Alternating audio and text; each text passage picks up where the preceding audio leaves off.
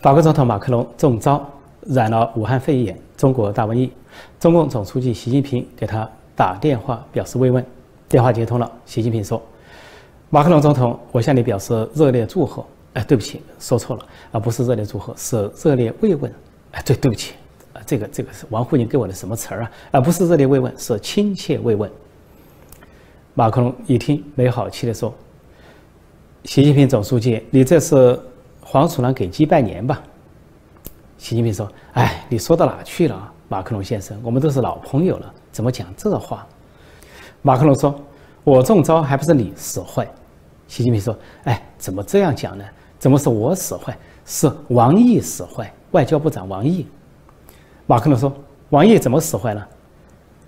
王毅上次去访问法国，跟你会谈的时候，啊，趁你听翻译讲话，他就给你查杯里。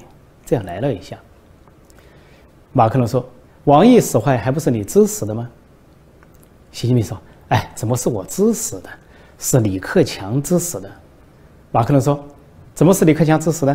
习近平说：“王毅是外交部长，外交部属于国务院管，李克强是国务院总理，王毅的顶头上司，所以是李克强指使的。”马克龙说：“废话少讲，既然是你们制造传播的大瘟疫，你们有解药吧？”习近平说：“解药有有，但是呢，我们呢是通过党支部发放解药。”马克龙说：“这什么意思啊？”习近平说：“哎，在你们的总统府啊，爱丽舍宫应该建立一个我们中国共产党的党支部，这样解药马上到。”马克龙说：“嗯，让我想想。”习近平说：“不过，马克龙同志，我还要希望你当这个党支部书记。”马克龙说。我要当就当总书记，不当什么党支部书记。习近平一听说，马克龙，你小子，你是野心家、阴谋家，两面派、两面人，你妄议中央，你不知敬畏，你想篡党夺权。马克龙一听习近平生气了，赶紧说：“呃，总书记息怒，要不这样，呃，我跟你做个交易，做个买卖，你到法国来当总统，我到中国去当总书记，如何？”习近平想了想说：“本来我觉得这个买卖不错。”呃，不过呢，我如果去法国当总统，过几年就被选下去了。你到中国来当总书记，倒可以长期执政、终身执政。不干这亏本的买卖，我不干。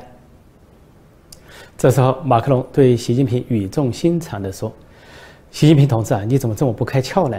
你在法国当总统，退下去啊，你可以安然地享受退休生活。